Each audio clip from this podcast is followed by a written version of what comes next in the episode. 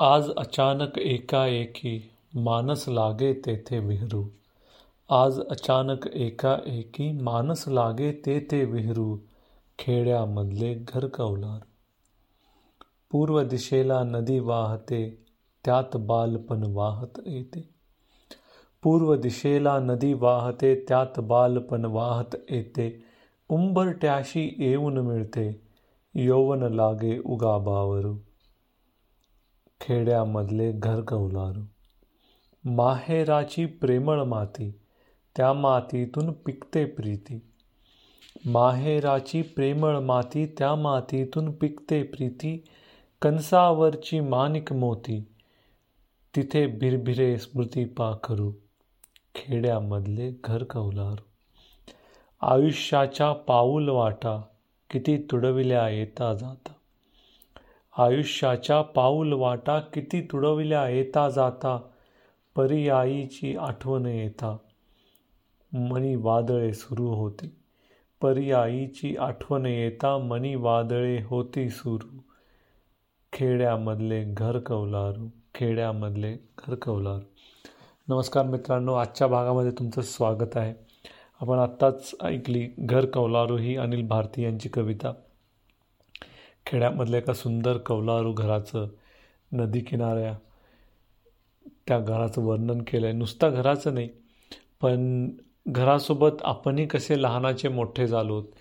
घर सुटलं घराच घराच्या आपण बाहेर पडलो जगाच्या कोपऱ्यात गेलो वेगवेगळ्या. तरी पण जेव्हा घराची आठवण होते तेव्हा आईची आठवण होते वडिलांची आठवण होते मनात त्या घरानं जे आपल्या मनात घर केलं ते काय आपल्या मनात सुटत नाही. आणि प्रत्येकाच्याच मनात आपलं जे घर असतं ते घर असा शब्द ऐकला की ते प्रत्येकाला आपलं आपलं घर आठवतं. आणि मग अगदी आपले गोष्टी ठेवायच्या काही जागा आपली कपाटं तिथंपासून आपलं अंगण झाडं या सगळ्या गोष्टी येतात. तर हे आपलं घर जे आपल्याला वाढवतं गोंजारतं ते तितकंच आपल्याला आठवतं जेव्हा आपण त्यापासून दूर असतो. आणि ते त्याची मनातली जागा त्याचं घर हे कधीच कुठलंही घर महाल घेऊ शकत नाही जगातलं. तर अशीच एक गोड कविता आहे घर नावाची इंदिरा संतांची त्यांच्या रंग बावरी या कविता संग्रहातली. बघूयात त्यांचं घर. उभ्या दिवसभराचे उपसून व्यापताप.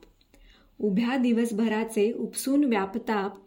येता येता घरापशी लागावीही मनाधाप. केव्हा येणार मैत्रीण?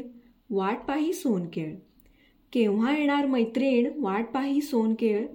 मला बघून हसते तिचे गोजिरेसे बाळ.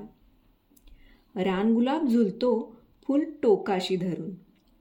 रानगुलाब झुलतो फुल टोकाशी धरून म्हणे घे ना तुझ्यासाठी एक ठेविले जपून.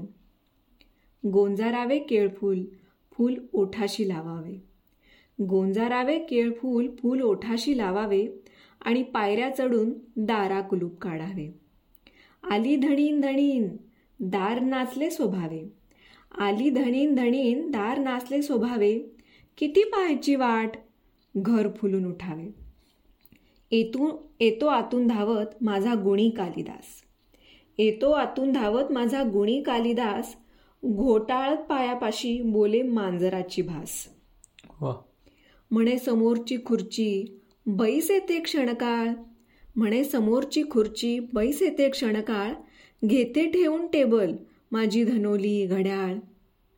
उभा ताम्रवर्णी हंडा पाणी तुडुंब घेऊन. उभा ताम्रवर्णी हंडा पाणी तुडुंब घेऊन. म्हणे घालवी ग शीण जळ शिंतळ शिंपून. बर्शेंचे लाल पीप म्हणे आता चहा करू.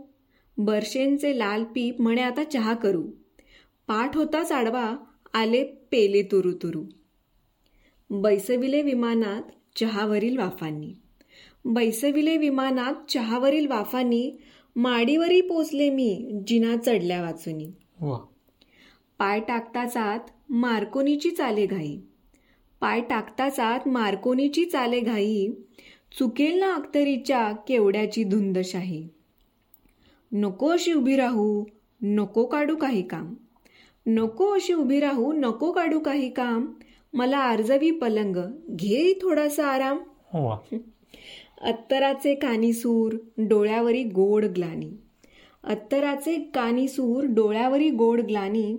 सुख घराचे हे येते असे लाटा लाटांनी. सुख घराचे हे येते असे लाटांनी लाटांनी. वा. खूपच सुंदर कविता. माझा पलंग तर नेहमीच मला खुणावत असतो. जरा विश- विश्रांती घे.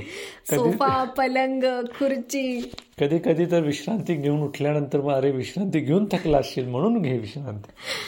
तर किती सुंदर कविता लिहिली आहे त्यांनी की घरातल्या छोट्या छोट्याशा गोष्टी असतात पण त्यांचं महत्त्व इतकं असतं आपल्या आयुष्यात आणि त्या त्या आपल्याला तेव्हा तेव्हा आपलं आयुष्य सुखद करत असतात. म्हणजे अगदी पाण्याच्या पेल्यापासून ते अगदी छोटीशी बशी ज्यामध्ये फळं ठेवली आहेत खुर्ची त्यांचं महत्त्व तेवढंच आपल्याला वाटत नाहीत कारण या गोष्टी बोलत नाहीत आपल्याशी पण त्या खूप आपलं आयुष्य सोपं करतात. तर तुमचं घर कुठं आहे? आणि तुमची तुमच्या घरातली काही एखादा आवडता कोपरा असेल जागा असेल जिथं तुम्ही झाड लावलं ते असेल असं काही आठवण असतील तर ते आम्हाला सांगा. तुमचा आवडता सोफा जरी असला तरी नक्कीच मला ऐकायला आणि वाचायलाही आवडेल. आम्हाला फेसबुक इंस्टाग्राम किंवा यूट्यूबच्या कमेंट्समध्येही तुमच्या प्रतिक्रिया अवश्य कळवा. धन्यवाद. तुमच्या गोड घराबद्दल ऐकायला आम्हाला आवडेल. धन्यवाद. पुढच्या भागात भेटू लवकरच.